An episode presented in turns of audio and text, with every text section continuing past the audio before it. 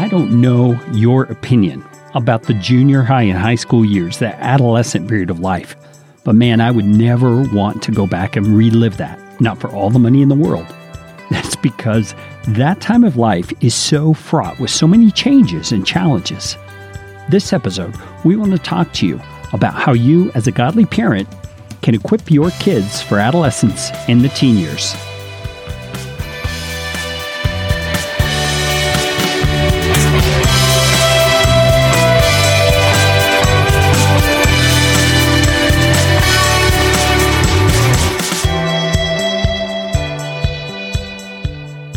Friends, welcome back. Carey and Mindy here with you. Today, we're going to ask you to do something as we begin. We want you to turn your memory back to your adolescent years or your teen years and think about the kinds of scenarios and situations you had to learn to navigate during that time of life. There were all kinds of changes going on in your, your body and the way you thought, the way you felt. There were hurdles that you had to overcome. There were confusing things, peer pressure, all kinds of things that came up, right? So get that image in your mind for a moment. Now think about the reality that your kids are one day, or possibly even now, facing those very same kind of situations. How can you, as a godly parent, help your kids prepare for adolescence and for the teen years? This is a topic that we found in our parenting uh, was well when we started parenting we had the teenage years in mind the things we were speaking to them about and teaching them at age 3 and 8 and 10 and 11 was for their preparation of becoming a teenager and eventually going out on their own. So, parent, you need to have the mindset that what you're teaching and training your child at a young age is preparing them for those adolescent years. Yeah, and that even goes so far as to having very honest conversations with your seven year old, for example, about when you're a teenager, you're going to want to do this and this and this, but you shouldn't. You should obey mom and dad because this is right, you know, and you just have very frank and open conversations about them. Because believe it or not, your seven year old, your 10 year old is probably excited about becoming a teenager and they will eat up your advice at that age because it's something they're anticipating. Just like we as adults find that when we look down the road and see what's coming, we prepare our minds. That's wisdom that the Lord gives us to know how to prepare our minds because we've looked down the road. It's the same kind of thing with your children. You want to help them to look down the road. They don't know what to see you do because you've been there. So that's a good example that Carey communicated that it's very helpful to bring up what's going to be happening, what it will be like for your child. Yeah, and to back up a step from there, maybe it would be helpful before you start just diving into those conversations to think through all the issues that you know are going to be a part of adolescence, at least the ones you can remember, and make yourself a little topic list, perhaps, even just a pen and paper list of topics you want to talk about with your kids to prepare them for adolescence, for the teen years. And some of those things might be, I've got a little bullet point list of my own here, the bodily changes that are going to happen for boys and for girls during that time of life, emotional issues like insecurities, attitudes they might have during those years, fear of people, those kinds of things, the various temptations they're going to face as, as adolescents and teenagers, and just the fact that they're going to be exposed to more ungodliness the older they get. They're going to become aware of it and they're going to see more of it. And so make your own list like this of topics that you want to discuss and even pray and ask the Holy Spirit to help you as you compose that list. And also ask the Lord for wisdom about when it's best to speak to each of your children. Sometimes children, quote unquote, seem to grow up fast. And so they're asking questions that's more fitting to an adolescent at an earlier age than you would expect. So be prepared to answer them and to take them down the path in a wise way. Generally speaking, we tended to talk about these things with our children around 11, 12, right before they become a teen at 13. Those are good years for that. The child is starting to move in that direction, especially if they're going to public school. The topics are already being talked about with their peers.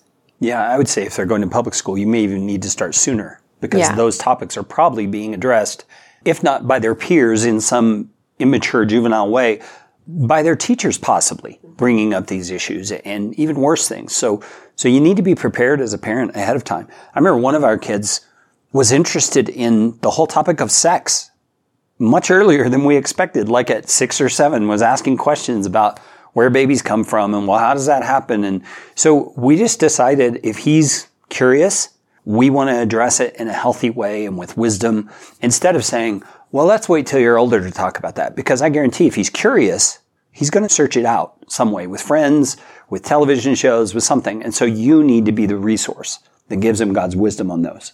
Right. And I remember our five year old daughter in kindergarten came home one day asking you what the word sexy meant. Yeah. That, she had heard it from a friend. Yeah. And we were shocked about that. So that's, I mean, that's a, moving into those teen years a little bit and that whole mindset. So, you know, we would answer with God's wisdom truthfully, but also age appropriately. Yeah. And the beauty of that is it just planted a seed of wisdom in our children's hearts to understand that. And, you know, our daughter was five years old. She didn't dwell on it very much at all. She went about her merry way. And it was when she became a little bit older, the meaning of that was more real to her. Yeah. And we had more talks about it then.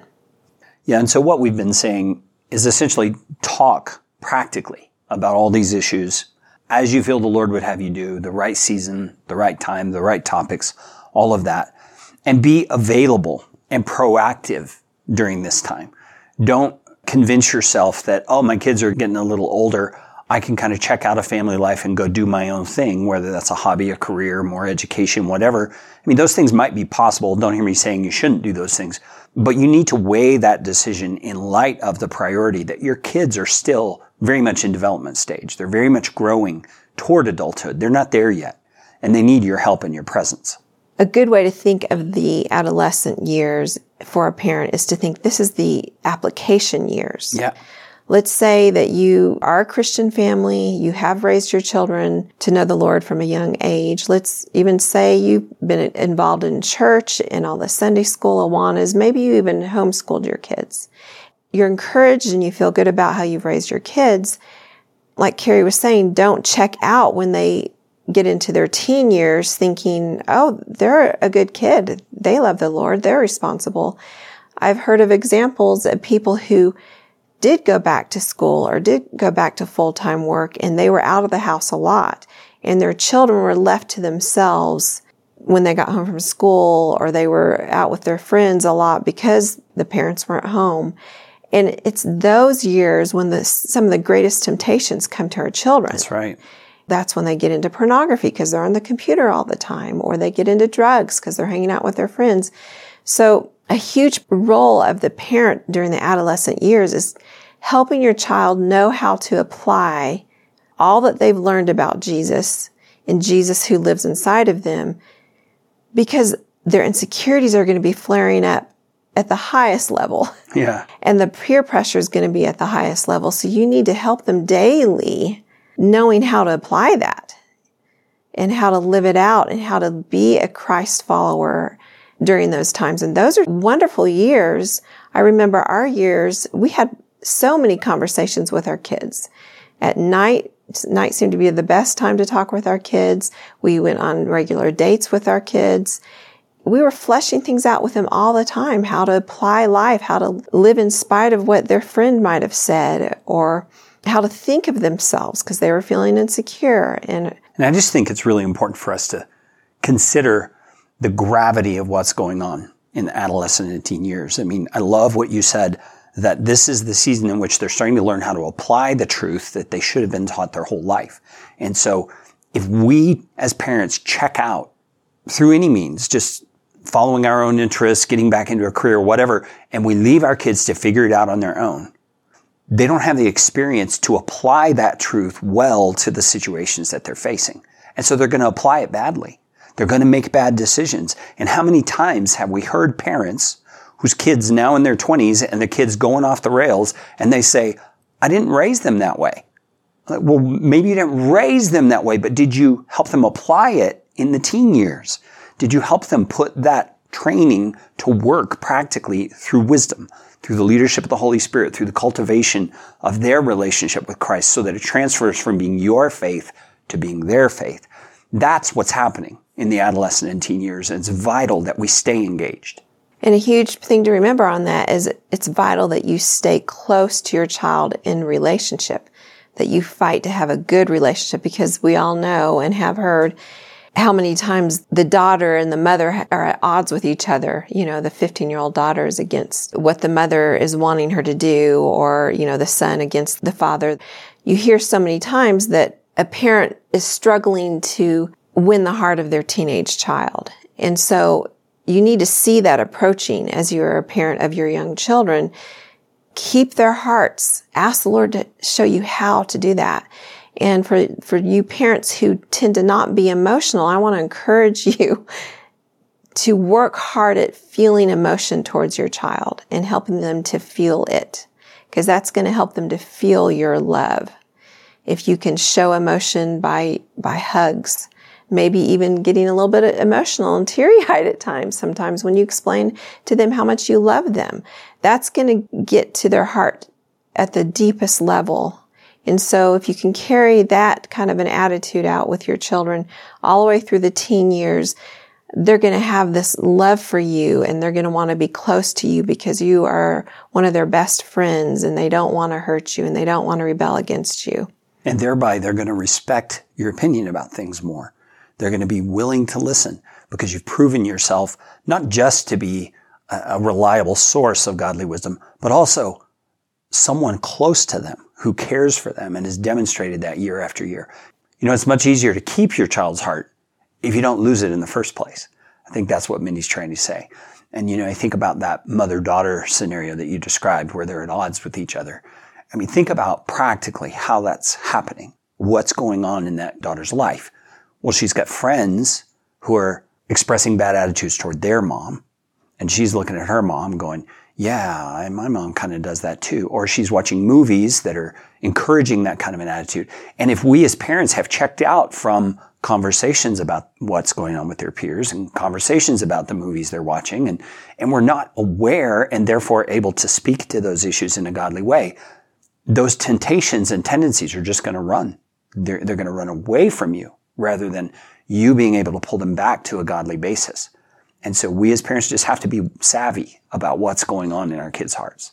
It's important in those kind of conversations with your children to explain why you're laying down a rule or explain why you don't want them to do something because they need to apply their relationship with the Lord to right decisions. And so you're wanting to explain it to them from God's perspective. The reason why I don't think it's best is because this is what God says in the Bible. And I, that's why I don't think you should do that. And so I don't think it's healthy hardly at all to ever say to your child, well, because mom said so or because dad said so, especially in the, this adolescent teen years. They need to understand why. They need to know your conviction behind it. Yeah, and point their conviction toward your conviction. Help them to see, I think this because God says this in His Word and you love Jesus. So doesn't it make sense that you would want something similar? We can definitely talk about what that looks like, but this is where your heart has been all these years. Let's keep moving in that direction. That's really what you're trying to do as a parent. Right. That's so good. And another point as you raise adolescents, teenagers, encourage your children. Yeah. Be their greatest cheerleader, their greatest encourager. Every day, think of it every day. How can you build up your child? Maybe write them notes. Make sure you speak it privately, in public, around the family. Your children need to know how you see them. That's going to help them to develop into that kind of person. So be your child's greatest encourager. And when it comes to encouragement, make your focus on internal things of the heart rather than external things of performance. Don't spend all your time encouraging your kid because they get all A's or because they're great at football or because they made the cheerleading squad. I mean, those are definitely things to celebrate, but don't make that the primary place you're encouraging. Encourage wisdom. Encourage them about their insight into some situation. Encourage them about the way they loved their friend. Encourage character. Encourage godliness. And it will grow as you encourage it. It's just like water on a plant. That's a beautiful way to end it on the encouragement note because the Lord is going to be faithful to guide you to encourage your children because that's one of his commands. Encourage one another daily in the Lord and be. And hang on a second. Hang on a second. Let's do the last part of that verse. Encourage one another daily so that none of you are hardened by sin's deceitfulness. That's what you're doing, parents. Right. So continue, my love. Amen. so be hopeful, parent, that as you seek the Lord and ask Him to give you wisdom about these kinds of things, He will answer because you're asking for His will. So let me pray for us. Father, thank you so much that you care to guide us as parents in raising our children, to love you and to honor you and to fear you. And I just pray for these parents who are approaching the adolescent years who are in the adolescent years. I just pray that you will give them your wisdom and your encouragement and hope. Give them your discernment in how to guide their children and the things to say on a regular basis. Help them during those hard times of conflict and when the child is pushing back and wanting to do something differently. I just pray that you will give parents who are listening a humility and a wisdom in how to respond and help them to keep their children's hearts by continually showing them and telling them how much they love them. We thank you, Father. In Jesus' name, amen. Amen.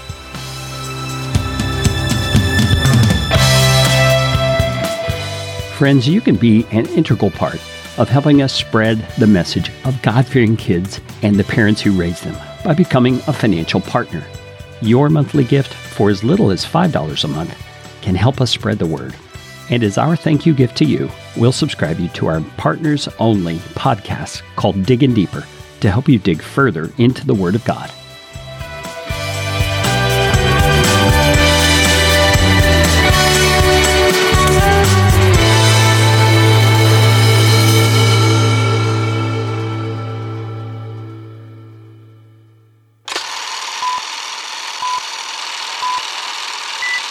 This is a topic that we found in our parenting uh, was I don't even know what I was going to say there.